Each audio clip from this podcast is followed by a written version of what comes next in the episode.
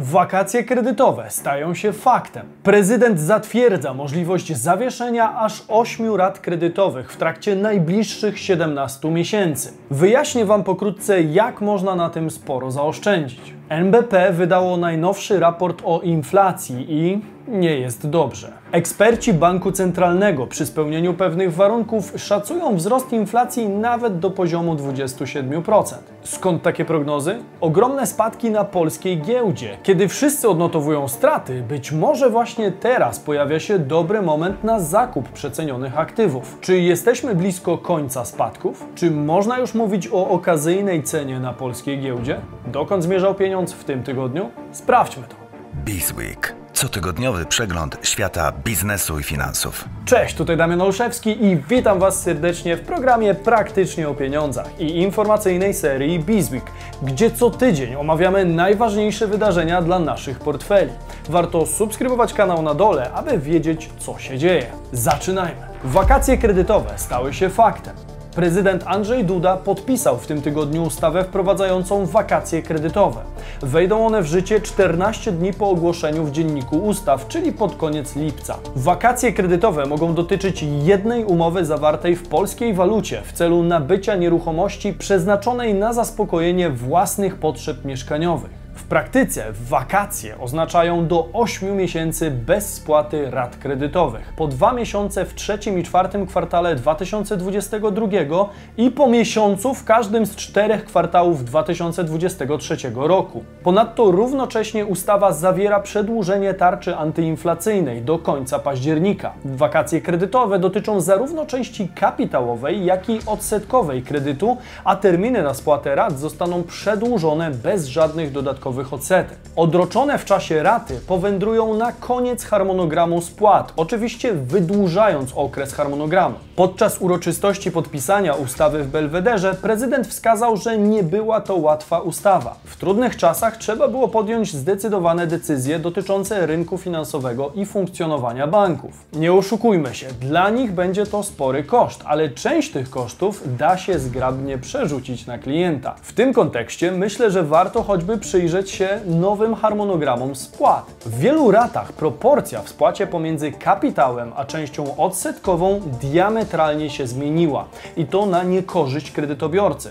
W kredytach hipotecznych zwykle od początku płacimy głównie odsetki, więc to akurat nikogo nie powinno dziwić. Ale teraz proporcje pomiędzy spłacanym kapitałem, którego ubywa, a częścią, która stanowi zysk banku, są nieco przerażające. Dajcie znać w komentarzu, czy również zauważyliście podobną zmianę w strukturze spłacanych rat. Prezydent o wspomnianej ustawie wyraził się w następujących słowach. Ona dotyczy przede wszystkim pomocy kredytobiorcom. Chodzi o wszystkich tych, którzy kupili mieszkania, zbudowali domy, wzięli kredyty hipoteczne i wobec wzrostu stóp procentowych i dużej inflacji znaleźli się w trudnej sytuacji. W praktyce proces przyznawania wakacji kredytowych będzie zautomatyzowany w większości dużych banków. Marcin Grabiszewski, który odpowiada w NBP Paribas za ofertę kredytów hipotecznych, wyjaśnia cały proces następująco. Klient będzie logował się do bankowości elektronicznej i na liście produktów bankowych, z których korzysta,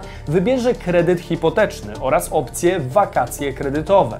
Jedyną opcją do wyboru będzie ta, czy chce skorzystać z wakacji w jednym miesiącu danego kwartału, czy w dwóch. Potem będzie trzeba kliknąć dwa okienka z oświadczeniami, że wakacje są związane z kredytem na zaspokojenie własnych potrzeb mieszkaniowych oraz że klient przyjmuje do wiadomości, że fakt skorzystania z wakacji zostanie zaraportowany do BIK i gotowe. Nie będzie wypełniania żadnych danych ani formularzy. Za kilka minut na e-mail przyjdzie potwierdzenie z parametrami wakacji, czyli informacją dotyczącą wszelkich szczegółów wynikających z wakacji, na przykład płatności płatności ubezpieczeń, przesunięcia harmonogramu i tym podobne.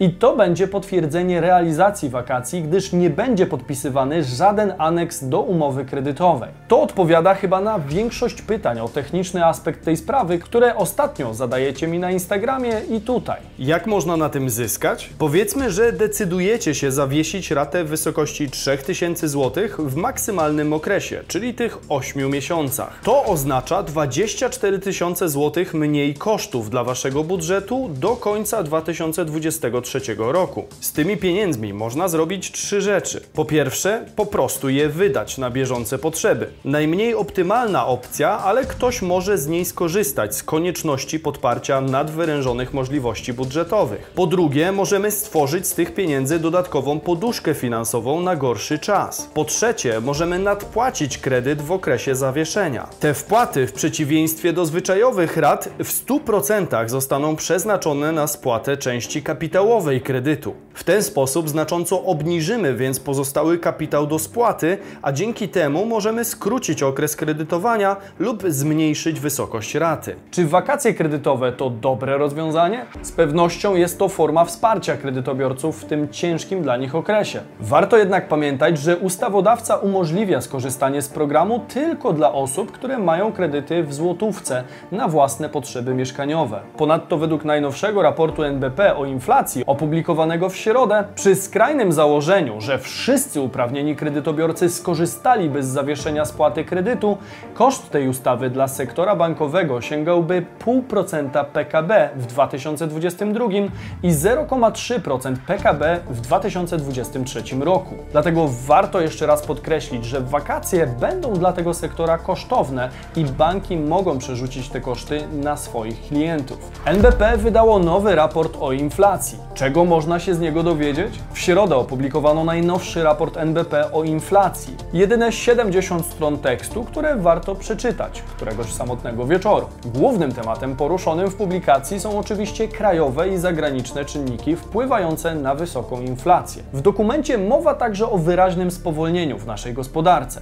Według NBP nie ma możliwości uniknięcia recesji, a walka z inflacją będzie kosztowna. NBP w raporcie pod punktem drugim zwraca uwagę, że wzrost inflacji wynikał głównie z silnego wzrostu cen surowców na rynkach światowych, który nasilił się po rozpoczęciu rosyjskiej agresji zbrojnej przeciw Ukrainie pod koniec lutego bieżącego roku. Wyższe ceny surowców znalazły odzwierciedlenie w szczególności w szybszym wzroście cen żywności i energii, ale także przyczyniły się do wzrostu kosztów funkcjonowania przedsiębiorstw. Ciężko się z tym nie zgodzić, jednakże o czynnikach wewnątrzkrajowych nie wspomina się zbyt wiele.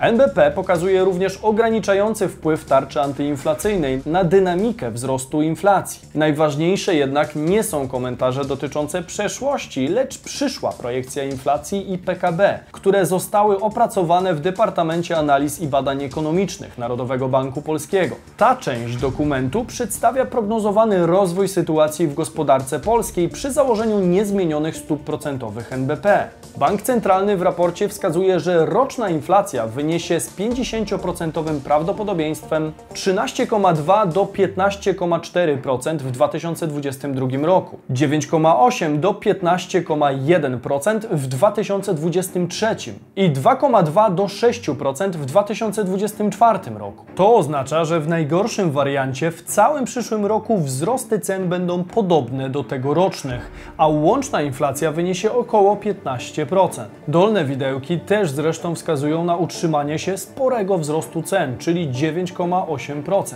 NBP tym samym mocno zrewidował swoje marcowe prognozy, według których inflacja w 2022 miała zmieścić się w zakresie 9,3 do 12,2%, zaś w 2023 miała wynieść już między 7 a 11%.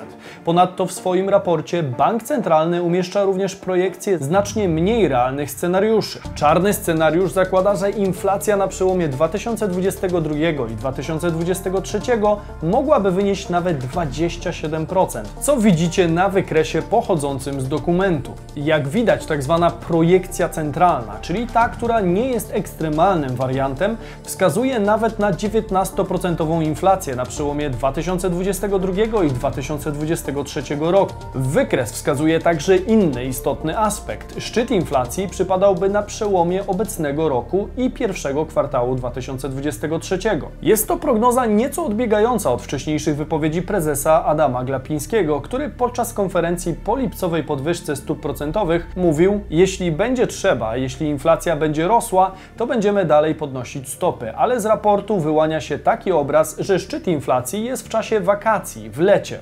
Z tego szczytu powoli zaczniemy schodzić w dół. Co ciekawe, zaraz po wydaniu raportu prezes NBP dalej trzymał się właśnie tych informacji, czyli tego, że szczyt inflacji przypadnie właśnie w lato tego roku, a nie na początku przyszłego roku. Jak się okazuje, to kwestia sprzecznych danych, które płynęły z rządu a propos przedłużenia tarczy antyinflacyjnej. A jak projekcja ma się wobec celu inflacyjnego NBP na poziomie 2,5%? NBP podkreśla, że niemal do końca horyzontu projekcji inflacja CPI nie powróci do przedziału odchyleń od celu inflacyjnego banku centralnego. W latach 2023-2024 wraz z wygaśnięciem wpływu czynników podwyższających jej poziom w bieżącym roku, inflacja CPI obniży się, jednak niemal do końca horyzontu projekcji nie powróci do przedziału odchyleń od celu inflacyjnego NBP, określanego jako 2,5% plus minus 1 punkt procentowy.